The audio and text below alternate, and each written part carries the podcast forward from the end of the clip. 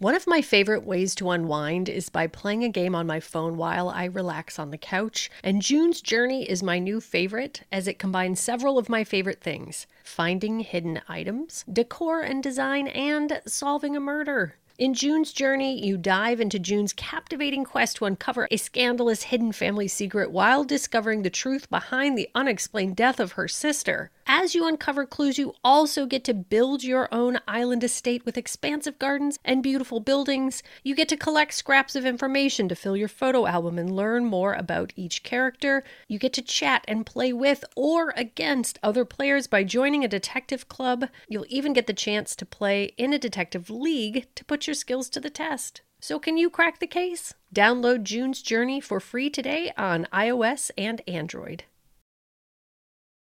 This episode contains adult themes and is not appropriate for all audiences. Listener discretion is advised.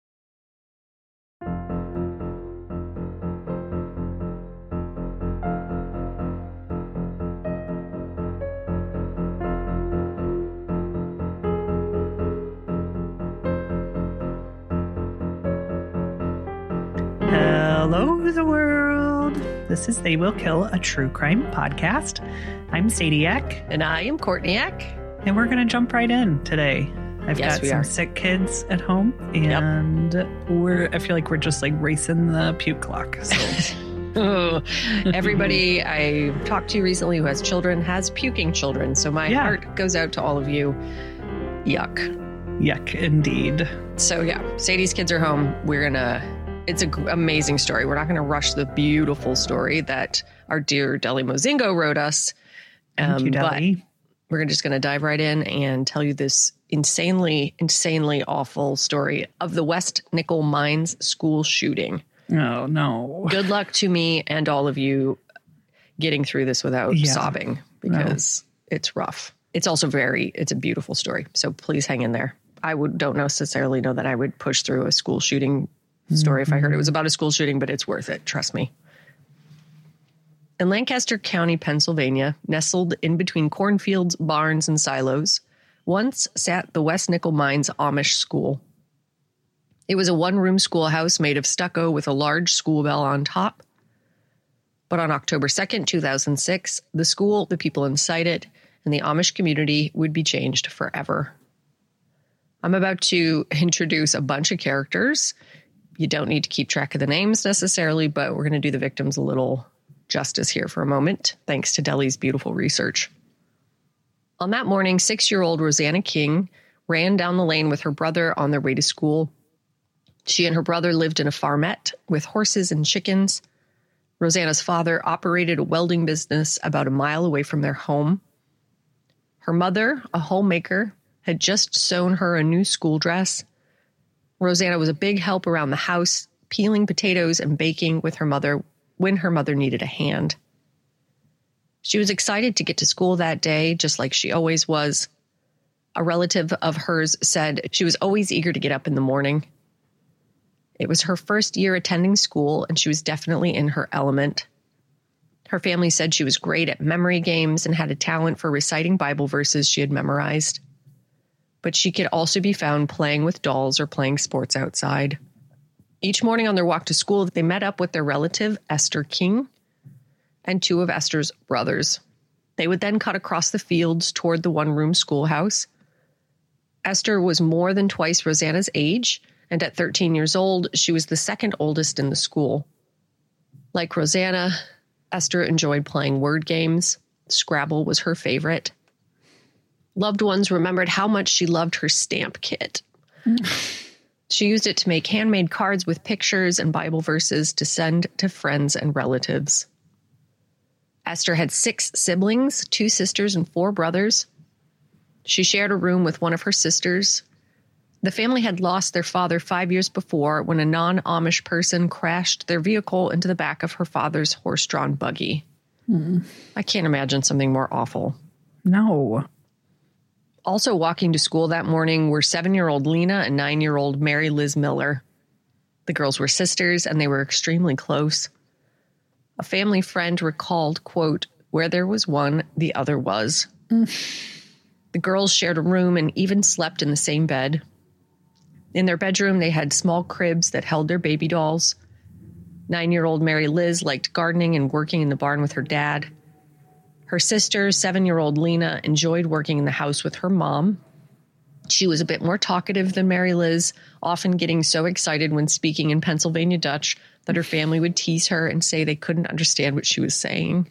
I'm so glad you're telling the story because I'm already not okay. No, it's just such a lovely portrayal of their life, Delly. Yeah. Bravo, but ooh, get ready. I'm not kidding, guys. Get ready. The violence is brief, but the the aftermath is, is very uh, heart-wrenching. Yeah. In a way that you're not expecting to, I think. So both girls had a productive summer. Lena and Mary Liz had helped a family member with their household tasks while she recovered from a surgery. They watered her flowers, helped her with laundry, and prepared vegetables for cooking.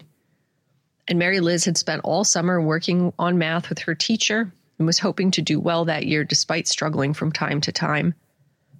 As they walked to school on October second, both girls were carrying their brand new lunchboxes. Lena and Mary Liz walked to school that morning with eight-year-old Rachel Ann Stoltzfus and her three brothers. Rachel Ann was one of eight children, but she was the only redhead in her family.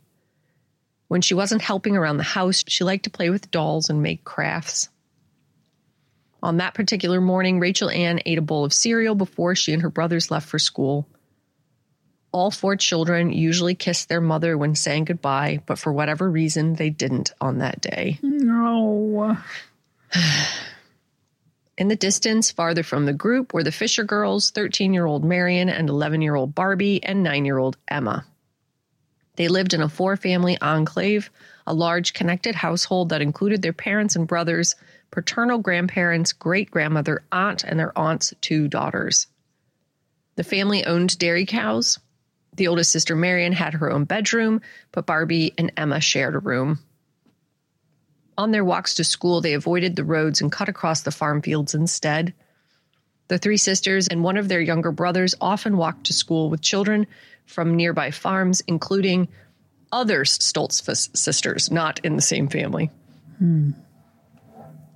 Eight-year-old Sarah Ann and twelve-year-old Anna Mae Stoltzfus were four years apart, but as the only girls living in a house with six brothers, they became very close. I bet. They shared a room, and each girl had a small dish on their dresser, and they often left playful notes in the dishes for each other, sharing a message or a joke. They had a trampoline outside their home that they loved to jump on, and when they weren't playing or in school, the girls helped their parents run their Amish-made furniture market stand. The eldest sister, Anna Mae, ran the register. Anna Mae also had a lot of responsibilities at home, often doing the family's laundry. On the morning of October second, Anna Mae had gotten started on her household tasks, but wasn't able to finish them before she had to leave for school. She had wanted to stay a little while longer to finish them, but her family didn't want her to be late. Seven-year-old Naomi Rose Ebersol was not excited for school that day either. Even though Naomi loved school, she loved her parents even more. Nearly every morning when she left for school, she welled up with tears. She was small and shy, and she was the only girl in a family with five brothers. A nurse in the community said, quote, "We remember so well when the Ebersols got their little girl, how happy they were." No. I know. No. I know. And truthfully, Naomi's brothers were happy to have her in their lives, too. They were very protective over her, and she went along with them on whatever adventure they were getting to. If she asked them to play dolls with her, they did. I'm, this is not okay. Deep breaths, everybody. Deep breaths. One of Naomi's cutest quirks was that she loved collecting the mail. Almost every day, she sat on the grassy bank by the mailbox waiting for it to be delivered. She also loved singing, and her favorite hymns changed frequently, but on this autumn day, it was the Southern gospel song, "I Feel Like Traveling On." Its lyrics are, in part, "My heavenly home is bright and fair. I feel like traveling on. No pain or death can enter there. I feel like traveling on." No. I know. I know. When the students reached the school, they began filling in and taking their seats. Ears of red and purple corn decorated the two posts on the front porch. Each morning in the one-room schoolhouse, the students began their day with a Bible story, a prayer, and some singing. But this day was particularly exciting for the class because visitors had come to see the children that morning. From time to time, non-Amish people would sit in on classes, and the school welcomed it. A sign located near the blackboard read, quote, "Visitors bubble up our days." No. Several women with small children were joining the class that day. After a few lessons, the teacher dismissed the students for their first recess. And as they played, a man up the road at the local auction was standing outside by the soda machine watching them. Mm. thirty-two-year-old Charles Carl Roberts the fourth, who everyone called Charlie, was a non-Amish man who lived just over a mile away. He drove a delivery truck, picking up milk overnight from Amish dairy farmers and delivering it to his employer, Northwest Food Products. He had stopped at some of the children's farms just the night before. He'd gotten off work around three a.m., helped his kids get ready for school between seven and seven forty-five a.m., and dropped them off at the bus stop at eight forty-five a.m. When his wife left for a weekly church meeting at nine a.m., Charlie ran some quick errands and then headed toward the Amish school. Recess ended just before ten a.m., and the children started taking their seats again. But when they heard a vehicle driving up the gravel road to school, a few of them lingered at the windows to get a look at who else was coming to visit that day. Just before ten a.m., Charlie Roberts parked a borrowed pickup truck in the white-fenced schoolyard, grabbed a shotgun that he'd brought with him, and entered the building. The front door was unlocked. As Charlie entered the school, a female teacher slipped out and ran to find help at a nearby farm. He ordered all the children to lie on the floor in front of the blackboard. He then told them to be quiet and began pulling down the window shades. He began to target the girls in the classroom, binding their ankles with wire and plastic ties. The children wept with fear. Mm. As another school teacher escaped the classroom and called the police, Charlie let the male students go, as well as the women and children who were visiting the school. After running out of the building, the boys crammed into the outhouse and began praying out loud. Oh, my God. Charlie began to lower the shades, and when he got distracted by a faulty one that wouldn't lower, nine-year-old Emma Stoltzfus managed to slip out the back. Charlie then used nails and lumber to barricade himself in the room with the girls that he'd restrained.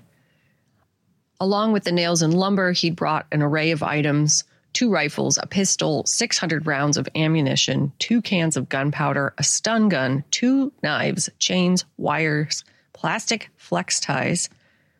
Quick trigger warning for sexual assault. Nothing happens, but trigger warning. He also brought two tubes of K Y jelly and a board with ten large eye bolts, intending to use them to restrain the girls and assault them.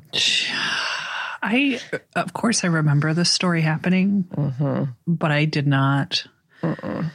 I don't remember anything about him or that this was so premeditated and awful.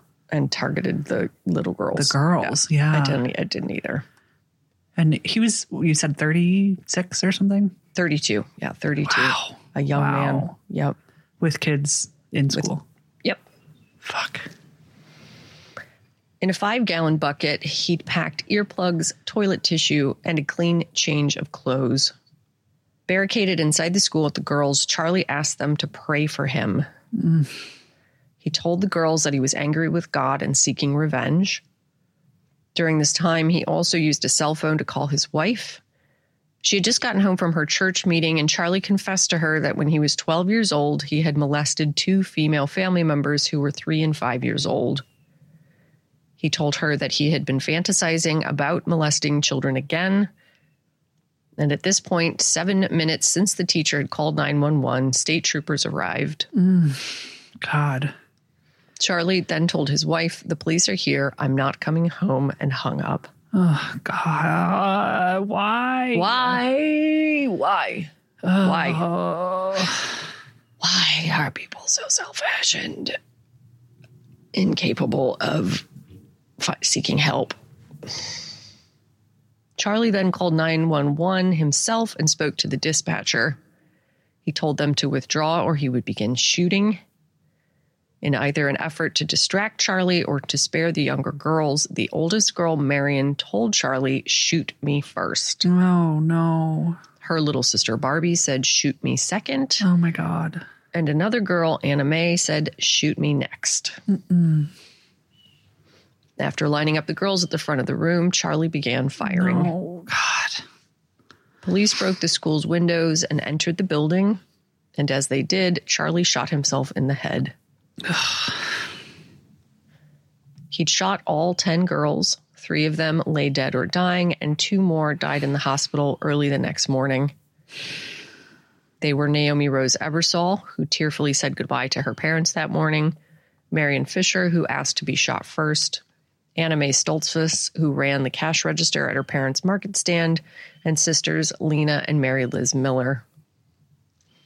The remaining five, Rosanna King, Sarah Ann Stoltzfus, Rachel Ann Stoltzfus, Esther King, and Barbie Fisher, survived gunshot wounds to the head and body. God. When Charlie's family learned of the attack, they were stunned. There was no indication that he had been planning it. His widow issued a written statement offering sympathy to the families of the victims. She said that she couldn't make sense of what had happened, writing, quote, "The man that did this thing is not the Charles I was married to for nearly ten years. And everyone who knew him agreed. Charlie Roberts had grown up in the area. He was homeschooled as a kid, and his father was a police officer. He lived with his wife and three young children in a modular home with a trampoline and sandbox in the front yard. At the time of their shooting, their home was decorated for Halloween. Neighbors described him as jovial and well-liked. He had no criminal record or history of mental illness. And in a statement that inadvertently revealed a red flag, a family member said, quote, "Charlie was a church-going man, but if anything bothered him, he didn't talk about it. I never heard an angry word come from Charlie." Mm-hmm. Charlie's widow, Marie, described him as an attentive, devoted father. The couple had three children, but their daughter Elise had passed away just a few days after she was born, which had devastated him. She said that he spent time playing with them and talking to the, and taking them to soccer practice. His five-year-old son even tagged along when Charlie worked on house repairs, using his plastic tool set to help. Just a few months before the shootings, Charlie took his seven-year-old daughter along for one of his overnight shifts. But underneath the surface, a storm was brewing. Coworkers had noticed changes in his behaviors in the months leading up to the attack, and they had said he seemed depressed, which was a departure from his usual upbeat and outgoing personality. Then, about a week before the murders, Charlie's personality switched right back to upbeat. The state police commissioner said this was likely the moment he began planning the shooting. Quote, "We think that's when he decided to do what he did. It's like his worries and burdens were lifted from him." Charlie had been inspired by another shooting that took place just a week before the Amish school shooting. In Bailey, Colorado, a fifty-three-year-old man held six female students captive at Platte Canyon High School. Another trigger warning for sexual assault, you guys. The perpetrator in that case brought two guns and a backpack full of sex toys, allowed the boys to leave the classroom, and lined up the girls against the blackboard just as Charlie had done. He then sexually assaulted the girls over the course of three hours and gradually released four victims. Three hours? Yes. How, and I've never like heard who, of this. I've no. never heard of this. How did that? How? Wow. Yeah. That's very upsetting. Horrifying. When a SWAT team later entered the room, a fifth girl escaped as gunfire erupted. The perpetrator used the sixth girl, Emily Keyes, as a human shield before shooting her once in the head and then taking his own life. These are things that happen in America. I can't do it. We just I do can't. that. This just happens. We're like, yep, no, have all the guns, guns, guns, guns. Just have all the guns. It's fine. They, yeah, we don't care if our girls get lined up and oh my God. sexually assaulted for three hours and then shot and traumatized and then Amish kids. And no. Uh, and we don't God. even talk about it. We didn't even know that that happened. Yeah. It's really How is this real life? Unokay. Yeah. Yep. Yep. in Australia, one woman was shot, you know, like, right, they're like, no, nope, we're good. We're going to riot in the streets. And yeah, we, we were just like, that's fine. Another day in America. Uh, Charlie began purchasing items for the attack six days beforehand.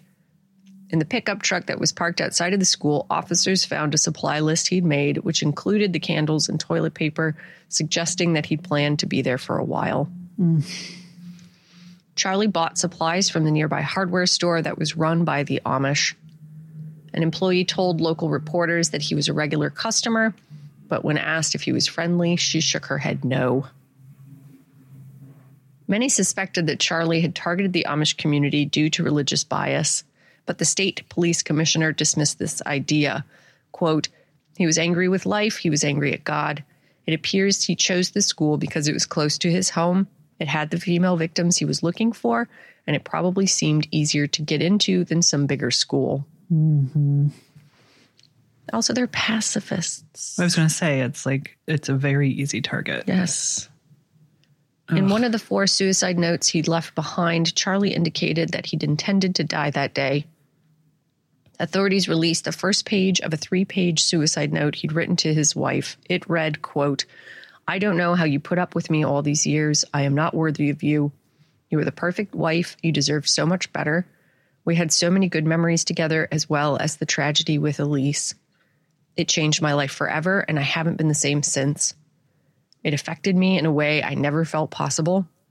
I am filled with so much hate, hate toward myself, hate towards God, and an unimaginable emptiness.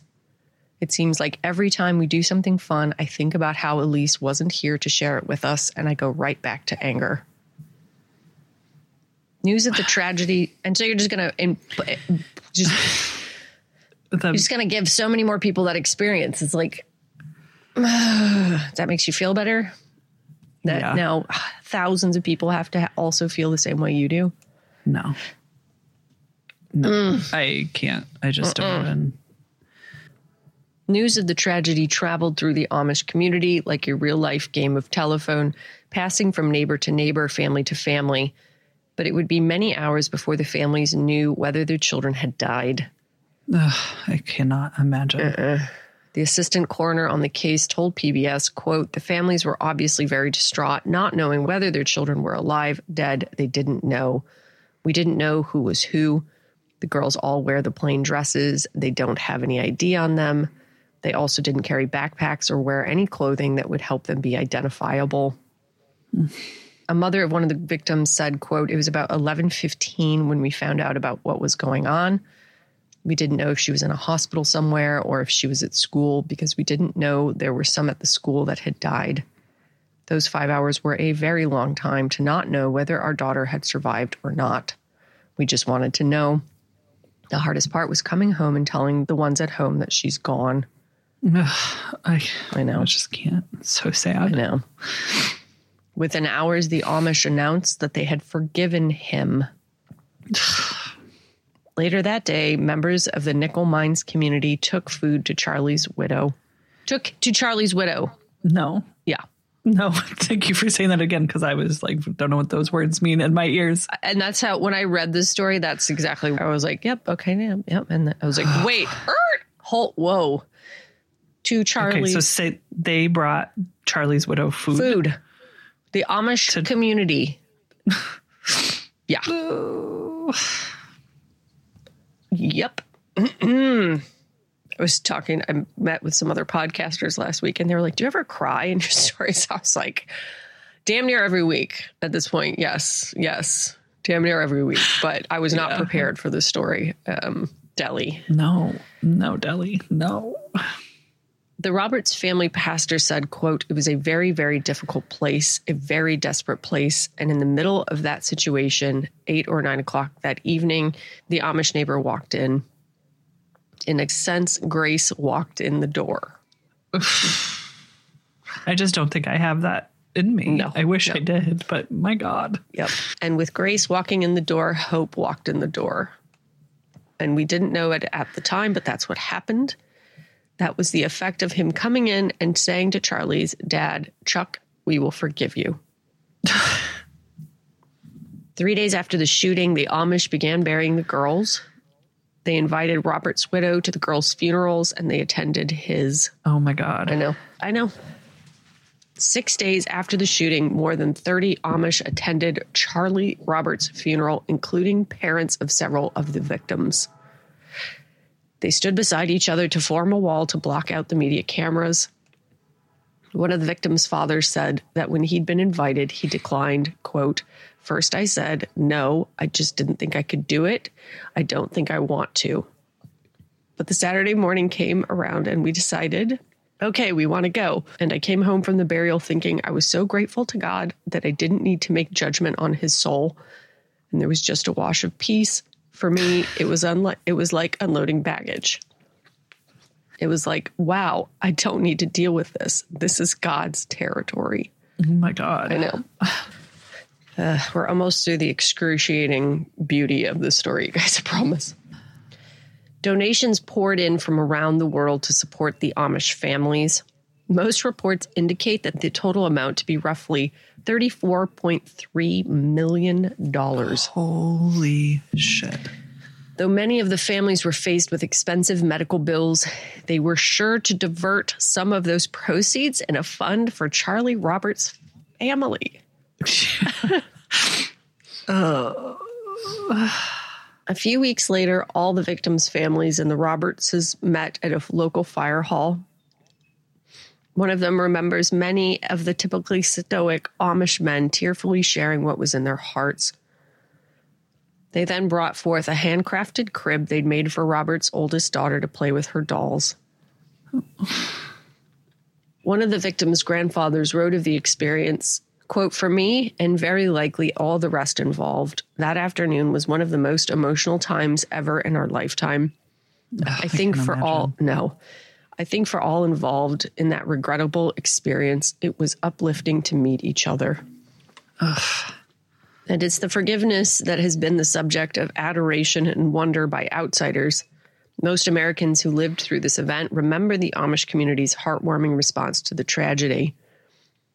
In an interview for P B S, historian Stephen M. Nolt said that forgiveness comes naturally to the Amish. Quote, "Forgiveness requires giving something up, giving up your right to revenge, giving up feelings of bitterness, whatever you define it. All of Amish life is structured around rituals of giving up, of self-surrender. I think for many of us, forgiveness is a hard thing because we think it's unnatural, because it's so unlike anything we do. We are all trained to never give up anything. For Amish people, it's hard, but it's not unnatural." A mother of one of the victims told P B S, quote, "To me, when I think of forgiving, it doesn't mean that you have forgotten what he's done, but it means that you have released unto God the one who has offended you, and you have given up your right to seek revenge. I place the situation in God's hands and just accept that this is the way it was. And I choose not to hold it against Charles because it really doesn't help me anything anyway." But what was largely missing from the news coverage back then, and is still missing from the collective conversation today, is how the media and our worldwide obsession with their forgiveness further traumatized the community. The majority of Amish people today refrain from being photographed due to their interpretation of the Second Commandment, which prohibits the creation of graven images. According to Amish beliefs, any visual representation of themselves, whether a photograph, painting, or film, fosters individualism and vanity. It is viewed as contrary to their values of community and humanity, which are the principles that govern their way of life. But then suddenly, this community was filled with reporters filming them and taking their photographs. The Amish community's response to the media coverage of the West Nickel Mines school shootings was divided at the time. Some members were appreciative that the media was there to tell their story, but by and large, the consensus today is that the intense media attention added to the tragedy. Mm. The media's aggressive coverage, with T V crews and reporters showing up from all over the world, shocked and disappointed many members of a community that was never comfortable with publicity to begin with.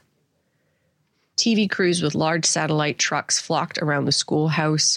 Newspaper reporters fanned out in the community, and one reporter wearing a pink dress described as, quote, outrageously inappropriate, tried to sneak into a funeral. No. Yeah. An Amish correspondent for their Old Order newspaper wrote, quote, "The one thing that has been disappointing to the Amish is the news media and their feeding frenzy.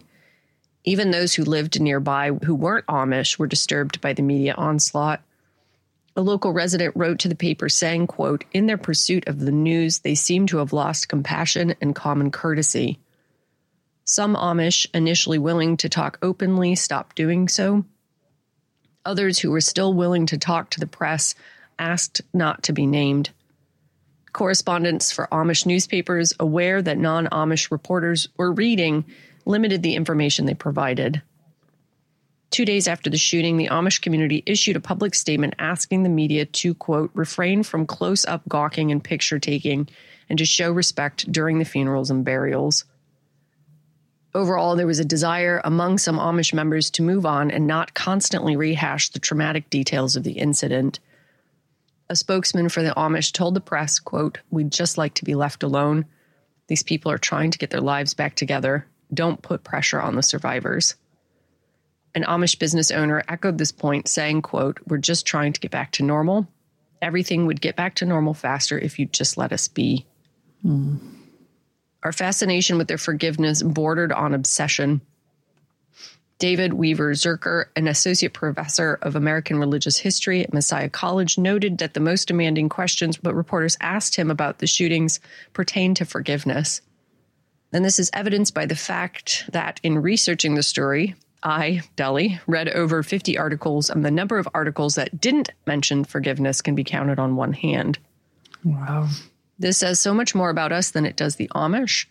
In fact, historians and sociologists note that this obsession with Amish forgiveness perfectly mirrors how our attitudes toward the Amish have changed in the last hundred years. Beginning around nineteen hundred, the rest of the world turned their backs on the Amish because they refused to conform to our increasingly modern ways. They were flat out disliked and viewed as an embarrassing blemish on our society. One article from this period in the Philadelphia Inquirer reads, quote, Amish people getting themselves disliked, refuse to take any part in patriotic movements, creates enmity to sect. This was exacerbated by the fact that the Amish are pacifists and refused to fight in World War One and Two and worked clerical and other nonviolent jobs instead. So they did serve, but they refused to fight. Mm-hmm.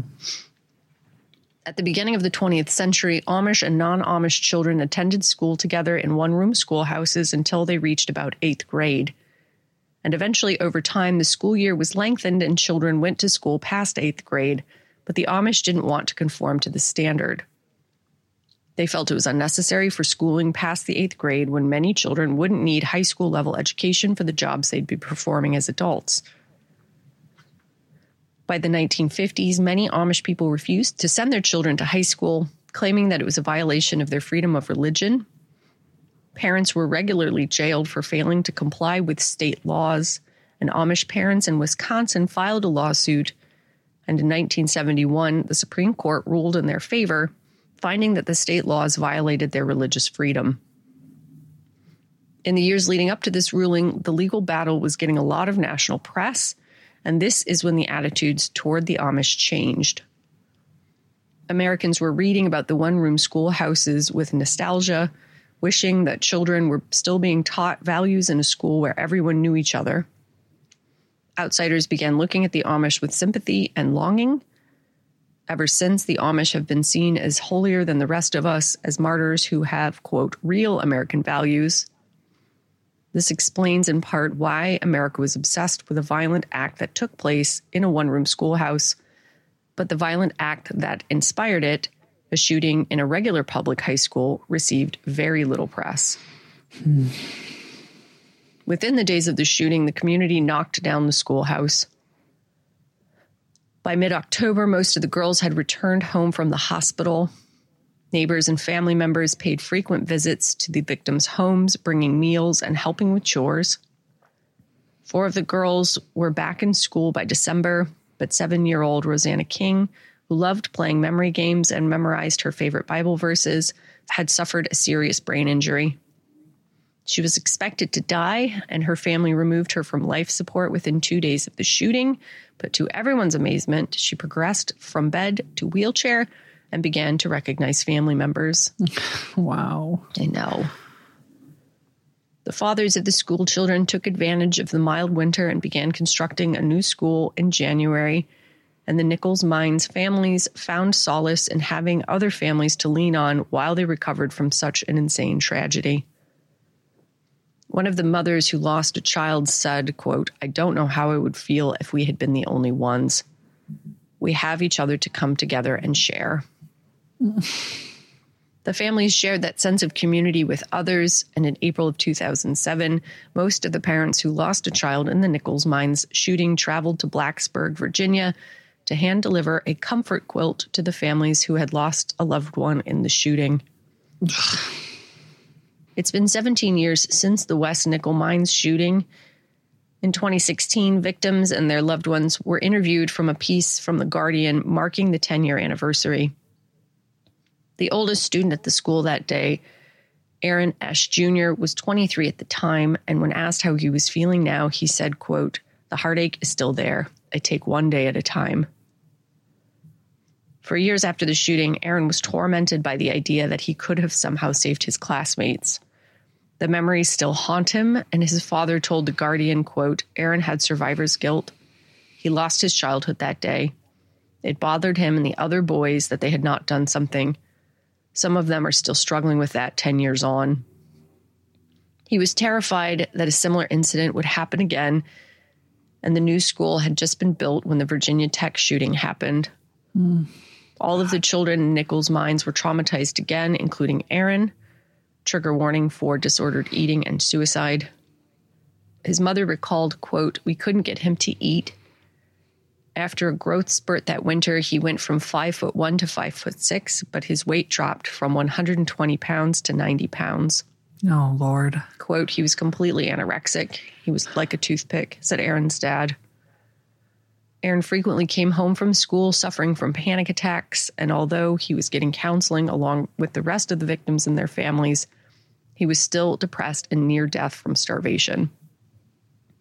Aaron was admitted to a secure hospital ward in the summer of two thousand seven, and recovery took many months.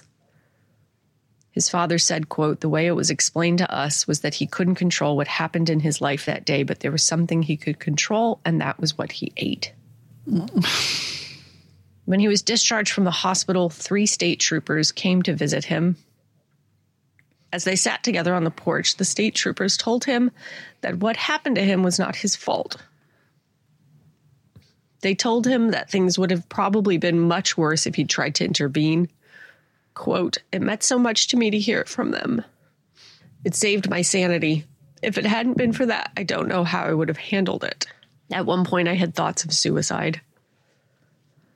Despite the painful journey, Aaron now takes life one day at a time. At the time of his interview, he was working in the construction industry with hopes for a family in the future. Chris Stoltzfus, who lost his twelve-year-old daughter, Anna Mae, planned to visit her grave on the ten-year anniversary. Quote, "It will be comforting but also painful," he said. Anna Mae's sister, Sarah Ann, who once left secret notes to her sister on their dresser, was shot but survived. At the time of the interview, she was eighteen years old. Her dad described her as healthy and said she had recovered well. The effects of the tragedy linger, and some details remain misunderstood. On the day of the shooting, eleven-year-old Barbie Fisher sat in class with her two sisters, Emma and Marion. Emma was nine at the time, and she quietly escaped. Barbie remembers Charlie Roberts standing over them with a gun, talking about getting revenge on God, when Marion said, "Shoot me first." Barbie and Anna Mae followed suit, and Barbie was shot multiple times in the shoulder and hand. She was the only one of the three of them to survive, while Marion was widely believed to have superhuman courage, sacrificing herself so that the younger girls might live. But the truth is, no one knows why she did it. Barbie said that when her sister spoke, her face was full of distress and not stoicism. Mm. The girls' parents said that it will probably always be a mystery, and they don't want their daughter portrayed as more special than any other child caught up in the tragedy. The Fishers also don't want their community's decision to forgive Charlie Roberts to be seen as some amazing, simple action that only the Amish could be capable of. They want it to be seen as what it was, a complex, complicated choice. The Fishers' mother told The Guardian, quote, "It's not a once-and-done thing. It's a lifelong process. The principle of forgiveness is integral to the Amish, but it takes time for individual emotions to align with such a profound outward decision." The Fishers' father said that although they chose to forgive, they still feel angry seeing their daughters fighting for their lives in the hospital. Anna Mae Stoltzfus's father said of forgiveness, quote, "It's a journey. I still made that immediate choice in principle, but it took me a few years until I could feel that I really meant it inside of me to forgive Charlie. When he did reach that point," he said, "I felt a great weight falling off of me. I felt lighter." He said that this is a feeling you can never get if you only forgive simply out of obligation. Aaron Esch's father said that the Amish didn't want to be thought of as saintly nor as, quote, "stoically stuffing their feelings into a box." He said that the parents who lost their children that day started to look at forgiveness as, quote, "the one good thing that can come out of this tragedy." Chris Stoltzfus said that none of those affected by the shooting have left their community or their church, and their old world way of life hasn't changed. But one thing has: they are much closer now with outsiders after so many people from the re- after so many people from around the world helped them. One of those outsiders is an unnamed woman who was observing the school that day. She was pregnant at the time and was forever changed by Naomi Rose Ebersol, the seven-year-old girl who sniffed her way to school, heartbroken that she had to leave her parents. The woman tried to console her as she cried with wide eyes, curling up on the schoolhouse floor. And after her death, the woman named her newborn Naomi Rose. No. Almost done, babes. Almost done. There's some more crying to be had, but whew. Terry Roberts, Charlie's mother, died in twenty seventeen. She was interviewed by the Washington Post the previous year in another piece marking the ten-year anniversary of the shooting. In it, she recounted how she developed a close relationship with the Amish. Nine months after the shooting, Terry invited the Amish families to her home for a picnic. They all came, including Rosanna King, who was wheelchair-bound, staring straight ahead with her mouth agape, unable to speak or feed herself. At the picnic, Terry cradled Rosanna in her arms, singing her lullabies. As she played with Rosanna, Terry asked her mother if she could help care for her. For ten years after the shooting, Terry spent nearly every Thursday evening at the King family farm, bathing her and reading to her until bedtime. As a special treat, she fed her pureed raspberry sauce she made especially for her. Terry cried uncontrollably on the drive home after the first few visits, heartbroken that her son had caused such a bright young girl to be severely handicapped. Rosanna's father said of Terry, quote, "She's strong enough, she has enough of a backbone to go out and become such a part of the life of a girl that her son tried to kill. Oh. She's so much a part of our routine that there's something missing when she's not there. She's welcome here anytime." Aaron Esch Junior felt the same way about her. They became close after the shooting, and they cared deeply for one another. She checked in often with his eating, and he sent her messages to see how she was feeling or to let her know that he'd been out of town. He said of Terry, quote, "Over the past ten years, she's been the biggest inspiration to us all for sure. We all had it tough, but I can't imagine being in her shoes. I just can't imagine." The week of the ten-year anniversary had been hard for him, but he asked The Guardian to thank the rest of the world for its support. I literally have one more sentence. Sometimes those are the hardest ones. In both two thousand six and the decade since, quote, "Without that, there is no way I would have made it through." That, my angels. Whew. Wow. Is the stunning story of the West Nickel Mines school shooting. Someone is getting oh. sued for that one. Delly. Delly. Delly. My God, man. Uh, I know. Just like there's so many things to say, and then I know not. I know. You know I don't even think we should. No. I just let it be what it is. That story can just tell its own self. Oh my God. I could never, ever begin to do it any sort of justice. I would just sound like no. a like a box of gravel trying to have opinions or thoughts or yeah. So I also definitely cannot do name time or shouty outies. No, no. But my God, Delly, thank you so much. And yeah. Go to hell because oof. Ooh. I was not prepared. I know.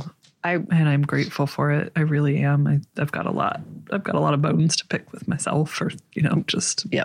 It's a real. Ugh. Yep. That's deep. That shit is yeah deep. Yeah. As much as I think I check in with those things and explore those themes, I was not prepared for this one. No. Yep. Nope. So. No.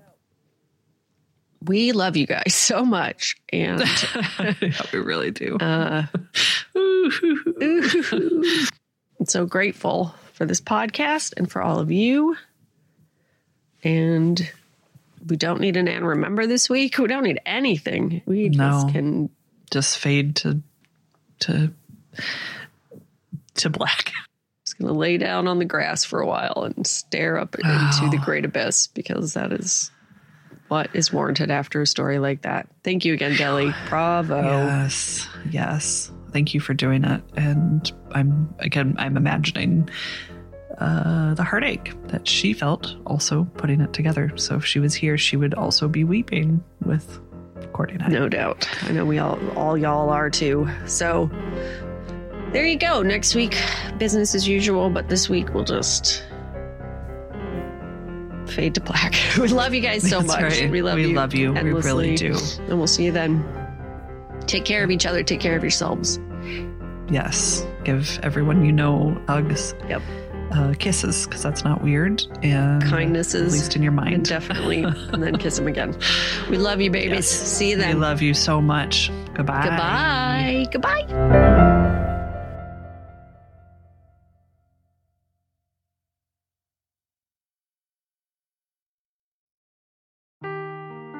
Seeking the truth never gets old. Introducing June's Journey, the free-to-play mobile game that will immerse you in a thrilling murder mystery.